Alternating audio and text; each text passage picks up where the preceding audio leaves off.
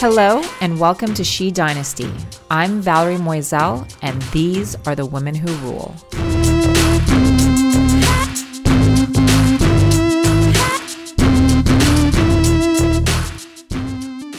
Welcome back to She Dynasty. This week, I am so excited to welcome Lisa Ross to our podcast. Lisa is the United States CEO of Edelman, and Edelman is the largest communications firm in the world. First of all, welcome to She Dynasty. Welcome to our podcast. Thank you. And I um I love the platform of She Dynasty. I think it's so important. Communication and community is is sort of intrinsic to me, and um, I love to see the creation the curation of these types of things because I think that they are so incredibly important. So this platform is an opportunity for me to spread the gospel of you can work you can do well by doing uh, good. You can lift people up and bring them along with you. So this is just an opportunity for me to help create a culture that I will feel really comfortable about leaving. Um, I'm not dying or anything, but I'm not going to work for the rest of my life. And so where I have opportunities to um, imbue this way of thinking, I, I welcome it. So let's let's do it. Awesome. All right. Well, I'm just going to jump right in. I'm going to talk a little bit about your role now, but then we're going to kind of rewind back into um, your history and your past and where it all started. So I'm going to start by by saying, obviously, you are the CEO of the largest um, PR communications firm in the world. That's a huge responsibility. Obviously, there's a lot of people kind of looking up to you. And I know that you've, um, you know, recently taken this role, though you've been at the company for a little while longer than that. Um, so it's already a huge responsibility, but yeah. at the same time, you've had to do it during a pandemic and all that's happened with you know the George Floyd situation and unfortunately, you know what's happened there. And I just want to hear, you know, from your perspective, what it's like to take on a role of this magnitude at this time in history. You're just going to think I'm crazy when I say it's actually been a gift. But realistically and honestly, um, last year was, and I told Richard Edelman, uh, my boss, that last year was the hardest year of my professional career, hands down. Um, I came into the COO role, and two weeks later, COVID hit. And so, trying to prepare our community, our colleagues, our clients to not just survive, but to thrive in that environment was you know, hard. It was very, very difficult. So we finally kind of got that under control. And then um, I call it the murder of George Floyd. George Floyd was murdered. Absolutely. And uh, the conversations that were so long awaited um, and so desperately needed in our country and worldwide about racial equity um, were significant. And me in the very unique position of being in the C suite in um, a white company in a white world, and I am a Black woman. And the responsibility and what I call the beautiful burden of that was very difficult. Mm-hmm. But I feel like we came out of it so much stronger and so much better and so much more prepared for the future in front of us. So it was tough. Um, I'm not going to lie about how hard it was, and and I was comfortable in my tears. You know, I, there were times where, and and I showed emotion uh, with my colleagues on you know global calls, on U.S. calls, um, with Richard, with. Uh, I don't think I cried with my clients. I'd like to think I had some dignity, uh, but uh, but I did show emotion, and it was hard but I think by showing emotion, I allowed other people to feel what they were feeling, but to also push forward. Absolutely. And so, how did it impact some of your leadership goals for Edelman?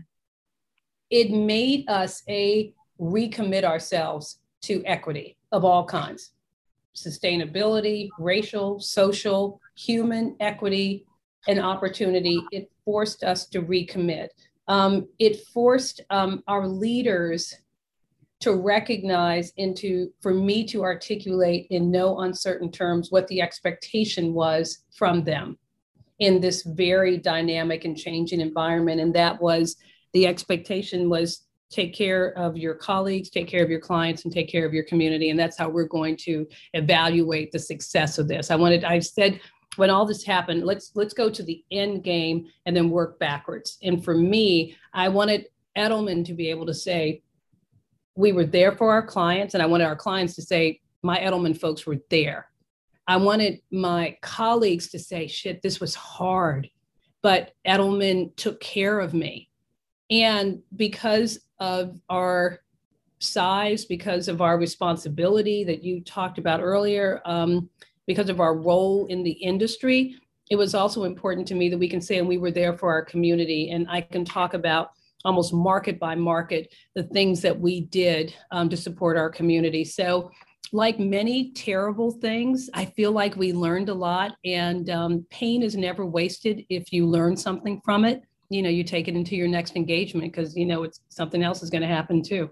Yeah, it's interesting. You know, obviously, um, I I run a company much smaller than the one you run, but but you know, significant and real. Yeah, yeah, the material. Thank you. I appreciate that.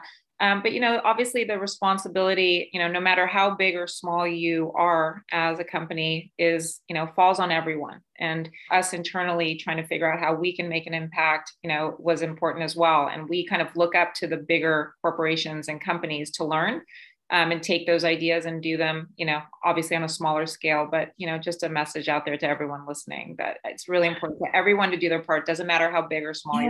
you are. Absolutely. And even for individuals, so certainly for organizations, but even for individuals within an organization, you know, like there's a misnomer that everything starts at the top because I know, having been in leadership positions and similar to the one I am now, you can govern from the top. You can start it at the top, at the top, but it can fall apart in the middle if people are not engaged and if they don't see the value to change and they don't see the value to some of the things. And I think one of the things that I I love about Edelman and and the leadership roles that we have taken on in the industry and in in our community is a recognition that you can do well by doing good.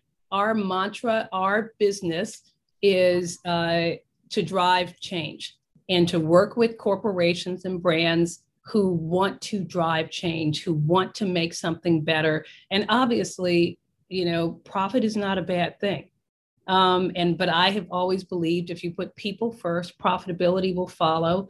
And um, if you have the right partners, you can sit back at the end of you know a couple of month period and say, I did this, I did this with my client, I did this with my client, and we're making a difference in the world. And I know it sounds like so like I should put a little pink hat on my head and uh, because it sounds like a little Pollyannish, but I believe in it and and I see the change that's that we are driving. I see the change we're driving. Well, I'm excited to see where you take the company and all the great change that you continue to do. All right. So we are going to now rewind because, again, okay. so much of She Dynasty is about how you got to where you are because mm-hmm. about mentorship and um, helping people learn and you know we want to hear the good and the bad and the ugly and some of the mistakes and all of the all everything in between. So you know those we all know that those are some of the most defining um, moments and learning moments. So i want to start with your childhood. I understand that you were raised in dc and yeah. uh, as you put it in the bastion of black excellence. Yeah. so tell us more about that experience and exactly what that means. You may or may not recall but dc used to be called chocolate city uh, and it was called Chocolate City because um, our first mayor was, uh, you know, it's, it's still sort of a federal city because there's no states' rights. Um, but for the longest time, uh, even the mayor was selected by the federal government. So my dad was part of the first administration um, to actually run the city where people were actually elected the mayor. So I so it's in my system. My parents are two HBCU grads who met at Howard University at a um, at a football game. They both honestly believed that, and they told us that we have the responsibility to make a change in the world in which we operated. And they gave us all the resources that were necessary. They sent us to the best schools. Um, I have said that, um, and I love that you focus on the root because the root is so important. And for me, you know, I say I was born of love and was created and nurtured in an environment of love, but tough love too. I have always had a big, sometimes too big for some uh, personality that my parents actually fostered and they embraced. One of my favorite stories about my mom and dad was there was a women's penitentiary that was um, on the way we went to um, uh, a church that we used to go to in downtown DC. And I'm sure I was like every Sunday I was doing something I wasn't supposed to. And my mother would say, You keep it up and you're going to end up right there. And she would like point it out on the road. She was like, You're going to end up right there. And, you know, we're traditional families, and my father's driving, my mother's in the passenger seat, my brother and I are in the back. And my father would say, without missing a beat, he said, But she's going to run that shit when she's in there too. and it was just like my favorite. But my parents, you know, taught me that and they fostered it. And I was educated by, I went to all girls prep school. Um, the nuns were feminist nuns. Uh, and then um, I went to Marquette University. I bleed blue and gold. Go Bucks. Uh, and so I just have been very fortunate to have been placed in situations where people required a lot from me, but also convinced me that I could and should give everything. Love that. And what was one of your earliest memories of what you wanted to be when you when you grew up? I wanted to be a lawyer when I grew up. And I now look at the roots of that. And for me, the thing that gets me going is problem solving. Like, I love, I absolutely love Valerie to like be with the client and like just start noodling it. I'm sure you do the same thing where you're like, huh, let's take a look at this opportunity. Let's take a look at this problem. Is the opportunity as real as it appears to be? Is the problem as significant as you feel it right now? And so I think my interest in law is rooted in my interest in problem solving and my interest in my firm, like organic belief in equity. Right. And for me, law was a way to sort of balance things out and to um, provide an equal playing field for everyone to participate. So that's what I wanted to do. But then early on, I've always loved to write. And um, so I chose journalism and political science, and I never looked back. I love it. And so after, um, so just now fast forwarding a little bit. So after college, one of your very first jobs was a very a fairly controversial job. And, and when I read the story, I had a similar story. So I really want to dig into this.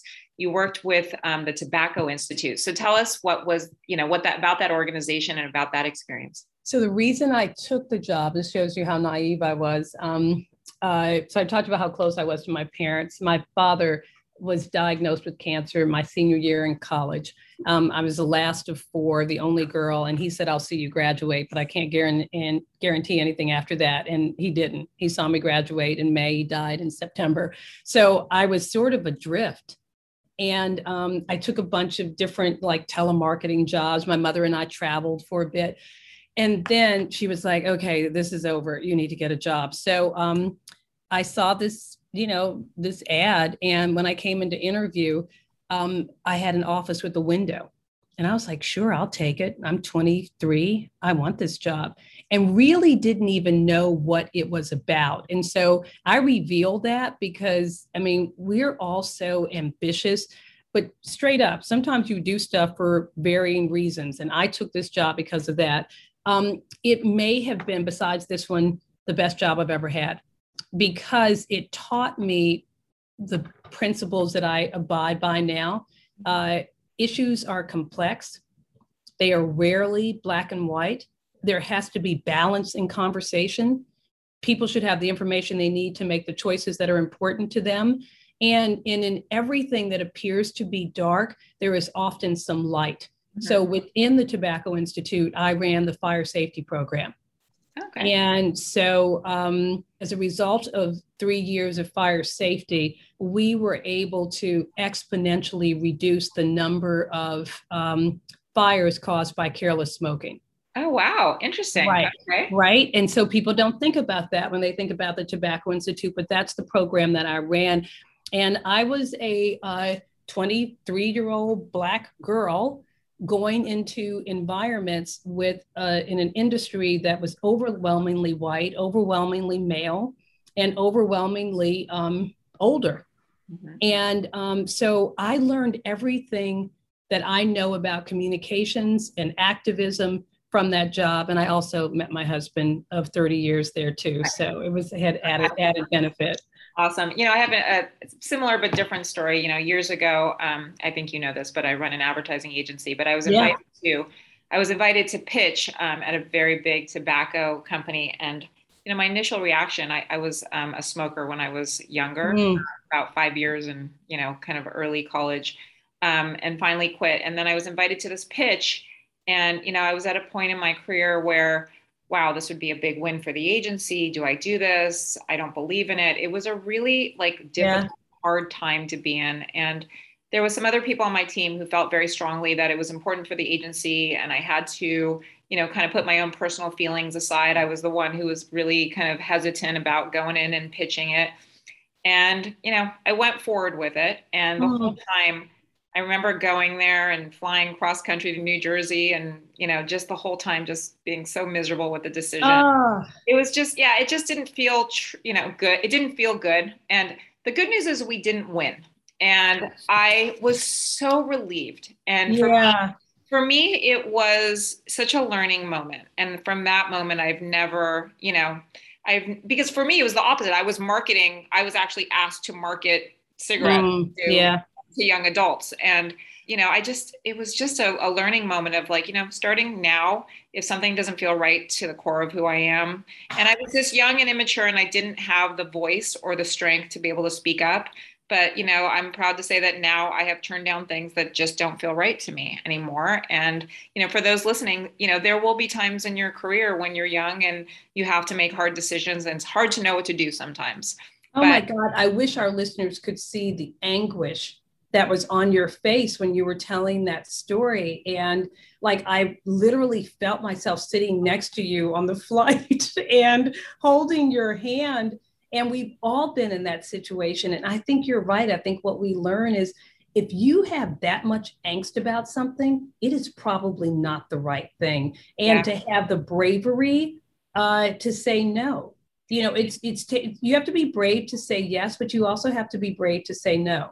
Yep and I learned that in that moment. And I'm I'm relieved I didn't win, but what I did learn from it is, you know, there are times when you just say no and it's okay. And it's not about the money. And if it's not a fit for you to who your core values are and what you believe in, you've got to just stand up for what you believe in. It's really important. And Valerie, the other thing I love about your story is you made a decision that you would have made differently later. And so uh-huh. it's also a reminder that like you can change Yes. It is okay to change. We were talking about something the other day, and somebody said we're backpedaling. I said, we're not backpedaling, we're evolving. It is yep. okay to change. If you have additional information, if your heart changes on something, if you feel it's okay to have done something at one point in your career and in your life, and then to say, you know what, that's not right for me anymore. And I'm not going to do that. And we don't give ourselves or others enough license, in my opinion, to do that correct people grow and they learn and they change and they evolve and you know values become clearer as you get older and and think, and valerie and sometimes they don't and sometimes yeah. and sometimes people do not grow and do not change and do not evolve and i'm glad that you and i are Thank you. All right. So after that, after the Tobacco Institute, you spent several years with Fleishman Hillard as a senior consultant. And yeah. then took an incredibly cool position. You were communications director for the Clinton administration during a very interesting time. And I also have another parallel here because I know it was during the whole Monica Lewinsky um, yeah.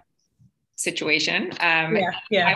I, I, went to high school with Monica Lewinsky. Oh wow! Okay. So, so, I know her very personally, which you know obviously takes it to it. We went to a yeah. very very small private school. Um, uh, so you really know her. Yeah. Oh, when I say small, I think um, we had 20 people in my class. Wow. So when I say small, we spent a lot of time together. So yeah. But I'd love to hear from, you know, from your perspective, what you were doing there and, you know, obviously how that situation impacted what you were doing and if you were involved at all. Yeah, let me let me tell you also how I got there because I think it's relevant for our listeners and for a lot of what we're trying to accomplish with She Dynasty, and that is to give women the power and the platforms to do what they think is right. You know, Tobacco Institute was intense. Uh, I left because I married my um, my colleague who was going to be my boss, and so I went to Fleishman.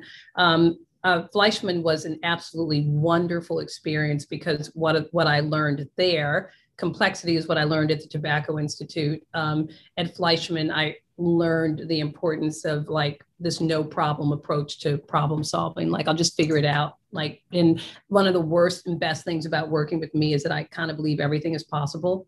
And I got that at Fleishman. It's like, I think we can figure that out. It's like, it looks impossible, but I think we can do it. But I got married at Fleishman. I had my kids at Fleishman. And, you know, agency work, as you know, is intense and it can be 24 7. And so when this opportunity presented itself for me to go to the administration, I was super excited about it.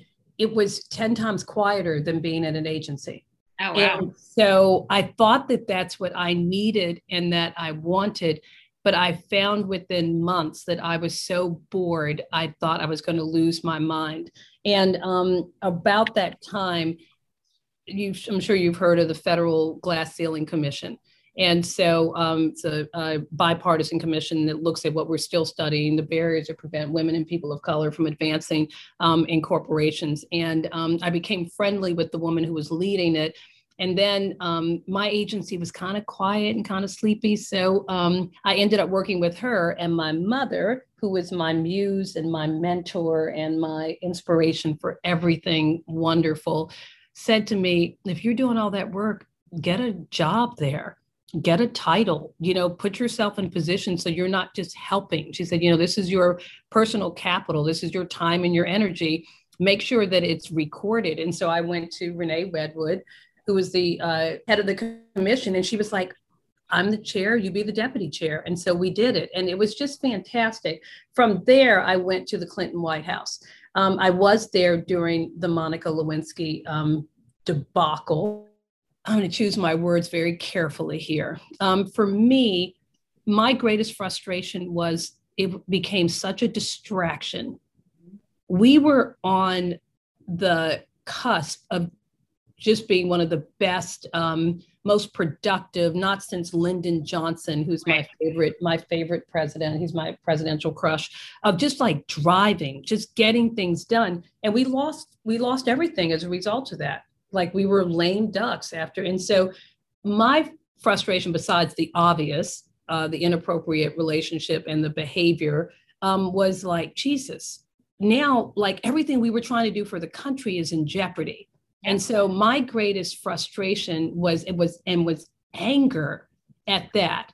And um, and I never took it as personally as some of my colleagues did. I was with I was on while I was on vacation a couple of weeks ago, I reconnected with um, a bunch of women that I worked with in the women's office at the White House, and they, of course, were we of course, were in the middle of it. And I never took it that personally. I was more angry and frustrated because I'm a pragmatist, and I'm like, this is getting in the way of the job that I came here to do. Right. Um, of course, appalled by it, but I was just, I was like pissed and annoyed. Yeah it's not what you signed up for obviously. Yeah and it was stupid. It was like this is like this was an avoidable like this is stupid and it's getting in the way of all of the great stuff that we are trying to do. But I, I will also say i was thinking about this when you were talking about your moral dilemma when you were traveling across country i worked as as you've noted i think at the women's office at the white house which was newly created there and um on a particular night, and these ladies and I were talking about this a few weeks ago.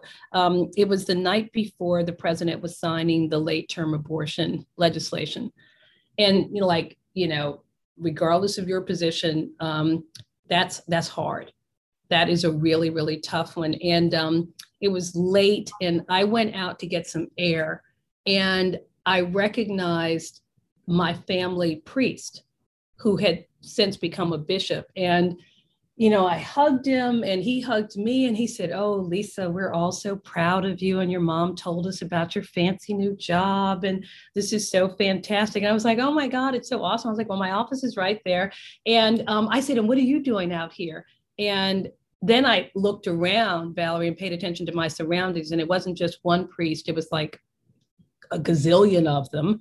Uh, and I remember it was raining because it was like all of these black umbrellas. And he said, as you know, the president is poised to sign uh, this legislation tomorrow, and we are here protesting.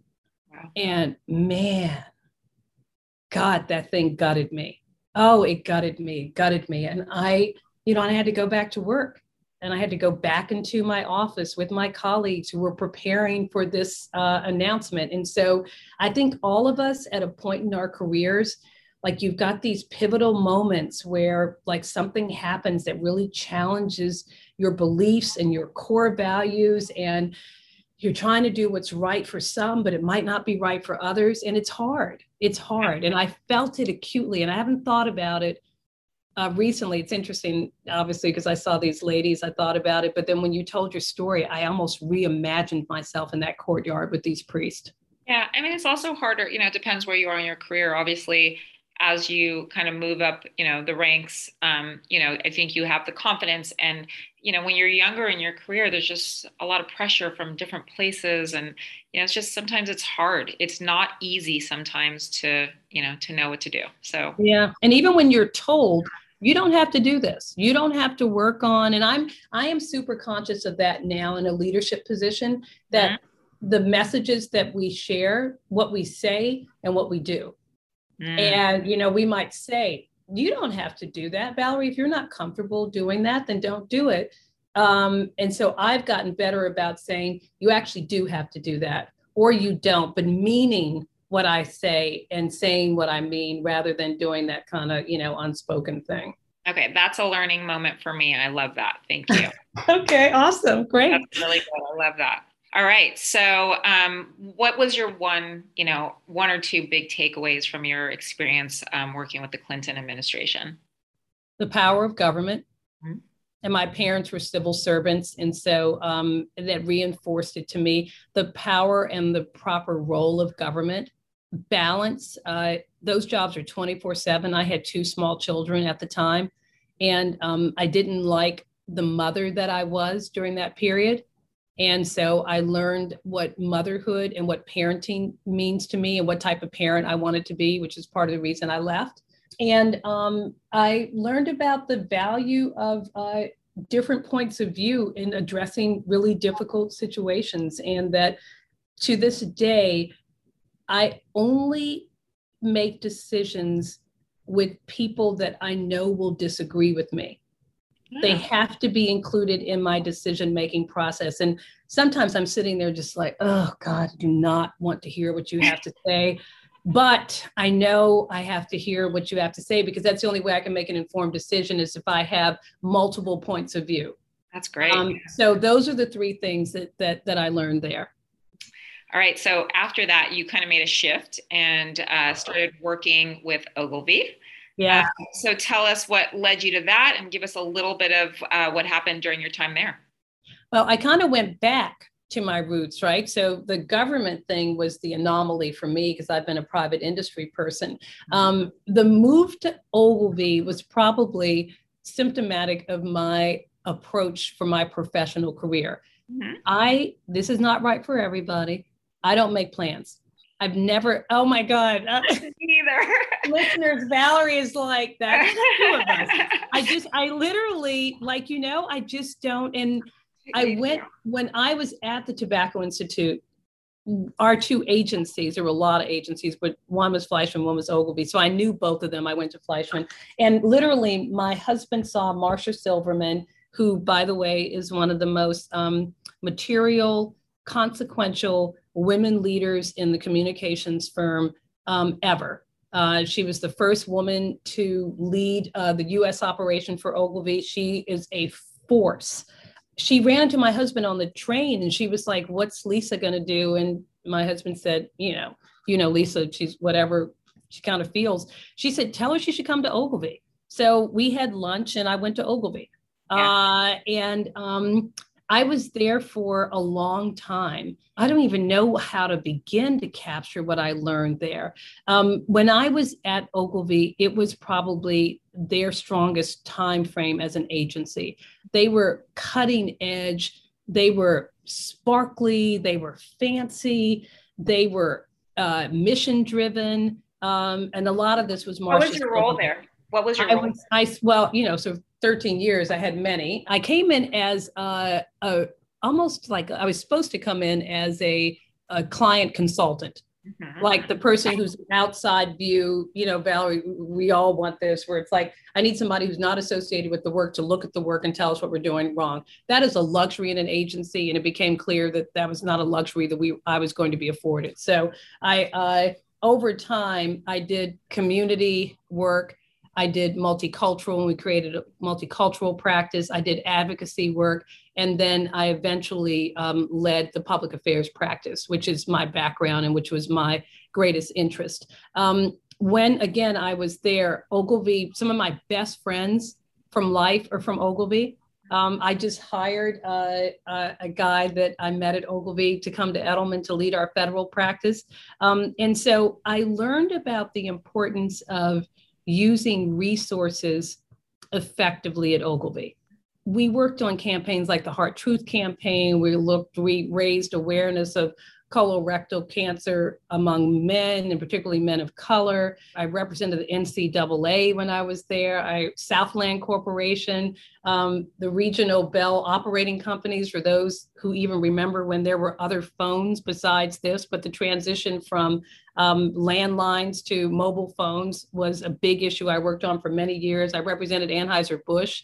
I did a little bit of everything, and but I was also simultaneously. And you and I did not establish um, our personal lives, but you know, I've established that I'm married and I have two children. But my time frame at Ogilvy was uh, I was also raising my children at a really critical point, and my mother, who I've already talked about, was aging, and so I spent 13 years living worlds that I had to collide in order to get through it. Like my personal and my professional had to collide in order for me to get through it. And I think too often we parents, caregivers, women in particular, try to separate them out.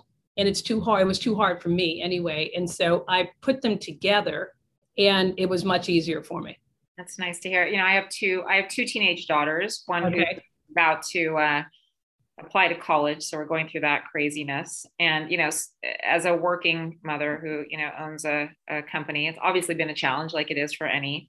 Right. and i often have you know a lot of guilt because you know either sometimes i'm either like i'm totally setting these kids up for success because they see what it takes to to make it yeah. or I'm like they're gonna wait you know they're gonna grow up and just like need to see a therapist every day. And i can't figure out which one it is you know or maybe it's something in between. Right it's a challenge that so many of the women I, I talk to on She Dynasty um, face. And, you know, I just want to, you know, kind of hear from your perspective. Did you feel like you found a good balance during that time? One of the nicest things that my colleagues at Ogilvy said about me, everybody knew that my family was my priority. And it's hard. Look, I'm not going to lie. You know it. Uh, you got two teenage girls. My children are both adults now. Um, and um, it's really, really hard, but I was I have always been clear that I will walk out of a room, and I have walked out of a room. Um, um, as I said, my mother was aging and, and ailing at the time, and the number of times the hospital would call or something happened, I was like, I'm out. I have to do this. I go. I have to go take care of this. Um, I think something for me. Um, many mothers, we are conditioned to believe that those early years are like you have to be there. For me, it was like when they were teenagers and when they were adults that's when they really needed you. And that coincided with my time with ogilvy. You know my mother and father were like led the school bazaar right, and right. were the parent teacher meeting coordinators and cub scouts and boy scouts and girl scouts. And so i grew up believing that you can do it all. Did you um, did you carry that tradition on for your kids? Were you leading yeah. the meetings and yeah absolutely. And my kids my my kids think that I hang the moon. It's the most important. My my um, in my eulogy, it will be said, Lisa was an extraordinary daughter. Uh, Lisa was the best mother ever, and she was a pretty solid wife like I just couldn't nail all three of them. Um, but you know, my my husband heard me say that one time. He was like, "Hey, A plus there. I told you an A plus." And I was like, "Well, you're an easy grader, and I appreciate it." But um, you know, I, you can't do it all at the same time well. For me, I, I hate these generalizations, but for me, once I realized that I couldn't, and for, for a period of time, my priorities were caring for my mother and being there for my kids. And to this day, my kids, they grew up like they were super proud of me. And they came to work with me and they knew Bill Clinton and, you know, they they were part of my life and um, they're proud of me as a result of it. But it was hard, no doubt, it was hard. I love to hear that. I also understand that during this time, um, you did um, unfortunately lose your mother. I'm sorry to hear that. Tell us about the uh, the impact that had on you. Obviously, you guys were very close. You mentioned earlier that she was your inspiration and a mentor. Um, you know, how how do you function after something like that happens when someone so strong in your life is just not there anymore? Well, you you try to have a conversation without crying. Number one, uh, and um, you know, I, I, suppose I've had enough time to not cry about it, but um, I still do. Um, it's you go on because if you had my mother, she'd be pissed if you didn't. Uh, and my mother made it so abundantly clear to me what her expectations were of me. And everything that I do, everything that I am, is in homage to her. Um, my father died, as I said, the year I graduated from college, so he didn't know me as an adult. But my mother was uh, like everything. And my mother, when she, I said my mother was an HBCU grad. Technically, she never graduated because um, her family ran out of money um, her last semester. And so she never really got a chance to, to graduate. And um, she was, um, we call the hidden, now we call her the hidden figures of HHS, uh, because she was there at a time right when the civil rights legislation had been passed. She's a woman of color. And um, she just figured out automation like when nobody knew what it was. And when she retired, she was the highest ranking person of color at HHS in a career position. So I grew up seeing that. And Valerie, for my entire life, we could be out and about. My mother had a very distinctive voice, and somebody would say, Is that Thelma Osborne? And they were like, and they would say to me, Your mother told me not to chew gum in a meeting. Your mother pulled me aside and told me my dresses were too short. My your mother uh, got me into a program where they paid for my graduate degree. Uh, your mother told me, and when her eulogy was given, one of her colleagues said, Thelma was a mentor before we knew what the word meant. Mm-hmm. And what meant more to me uh, than anything that I could ever put into words was my entire team from Ogilvy was there at the church. And when we met afterwards, they were all like in a cabal, like sobbing and I was like, you guys are crying more than I am. And that's a lot. And um, they said, the eulogist described you, and you are living what your mother taught. And it's everything to me. It's everything to me to know that I am having an impact because I feel that that's what I was called to do. So I am um, doing fine with her passing because she would have it no other way uh, because she prepared me for it and because I believe that I am following in her footsteps of change and mentorship and guidance and direction and sponsorship. So um, uh, the next time you ask me, maybe I won't burst into tears. Uh, but uh, but okay. she's um, but I'm grateful to her every day. Yeah, you know, um, a wise woman told me when my children were young to tell my kids from a very young age that I had one expectation of them, only one. They could do whatever they wanted in their life, but there was one thing that they had to do, and that was always to make me proud. That's it. Yeah. And if you think right. about it, it encompasses everything. So it's kind of yeah. brilliant. It's kind of brilliant, right? It's kind of brilliant. It's kind of brilliant. I like every day I'm like, this is for you. I I I can do this because of you. So I know she's still with me at some level. And she would say, I cannot believe you cried on that interview. Uh, but then she would give me a big hug and pat my butt and tell me to go on and go back to work. So the fact that so many years have passed and in an instant you know that emotion comes up is you know just shows how strong your bond was and how strong she lives with inside you. So yeah yeah. And she taught me how to mother.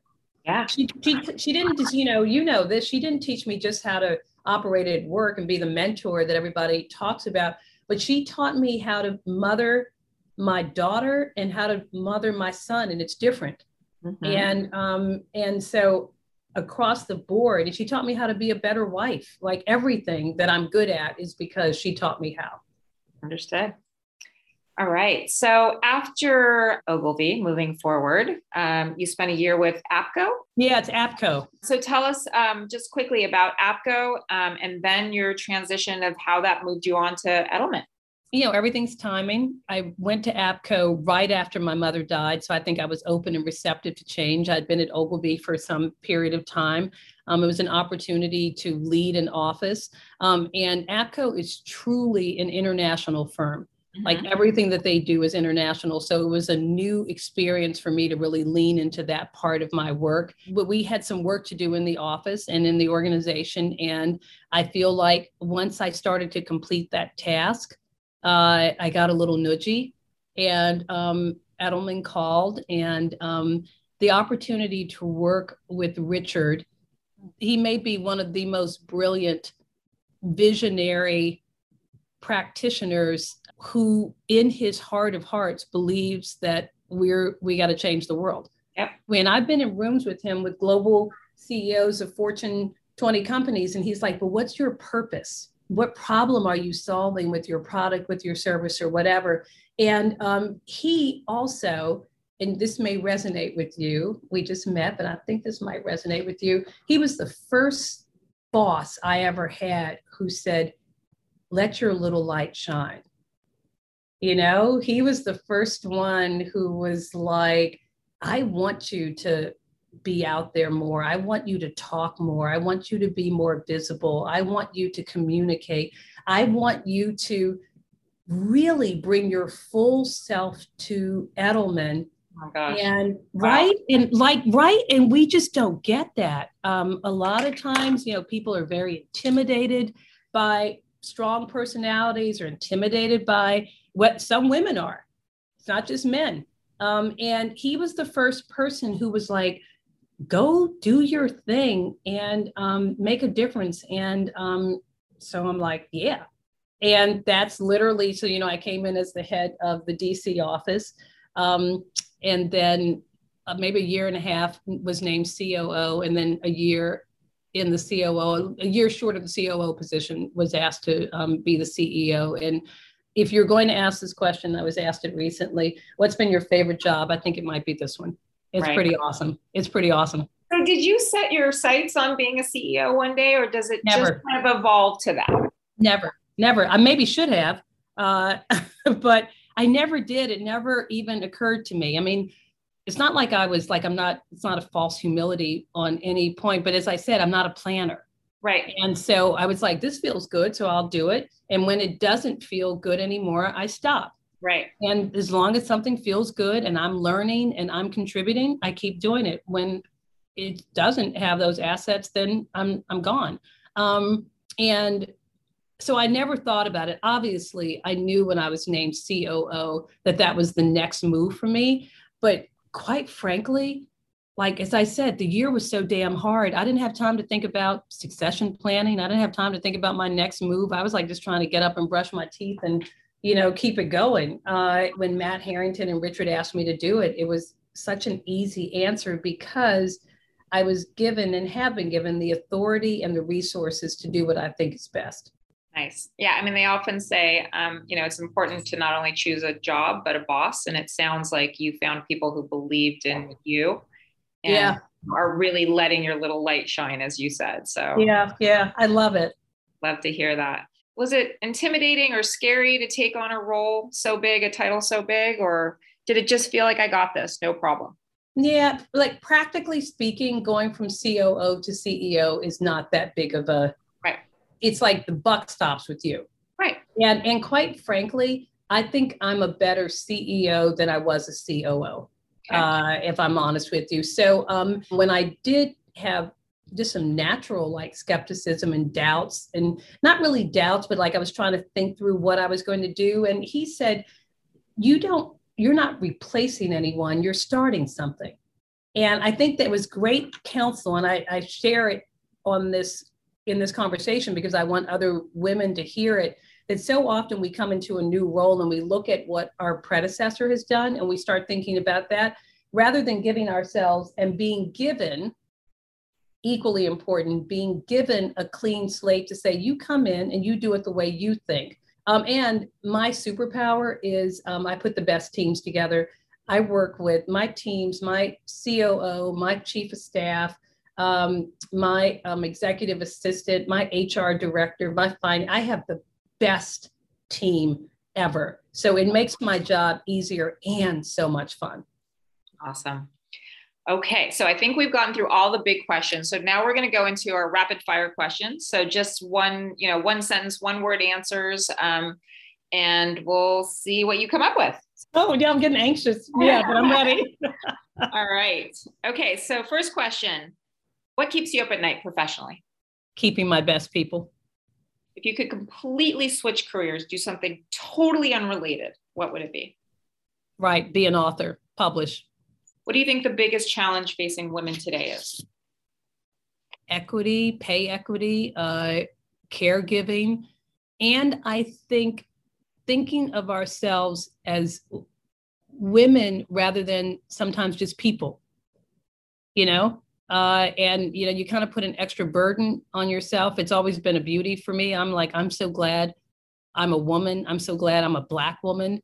Um, I feel like those are my gifts, and so I, I'll turn the question around and say I would love to see women embrace their femininity and embrace being a woman rather than looking at it as as a woman I have to blah blah blah blah blah rather than I'm so glad I'm a woman and that allows me to X, Y, and Z. What is your greatest strength? I'm compassionate and I have great empathy.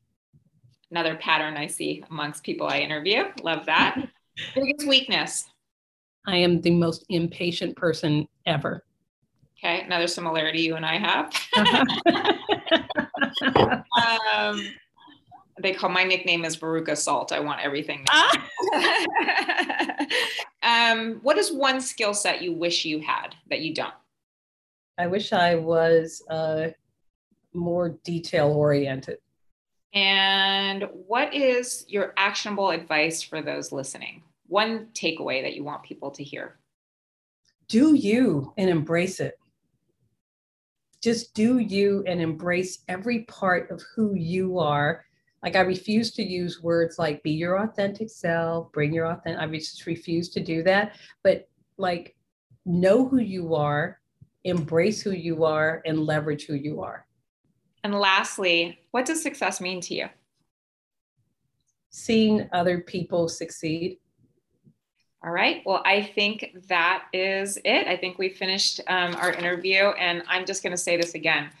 The fact that you took the time to do this, you are a force. You are such an inspiration. I am so excited to put this out. Um, thank you so, so, so much. I can't wait for uh, my listeners to hear your story. And I have, you know, in all of these interviews, you know, I hope to just learn one great thing. And I feel like I've just been so blessed to talk to such incredible women. And I've learned so much from you today. So, Lisa, thank you. Thank you. Thank you.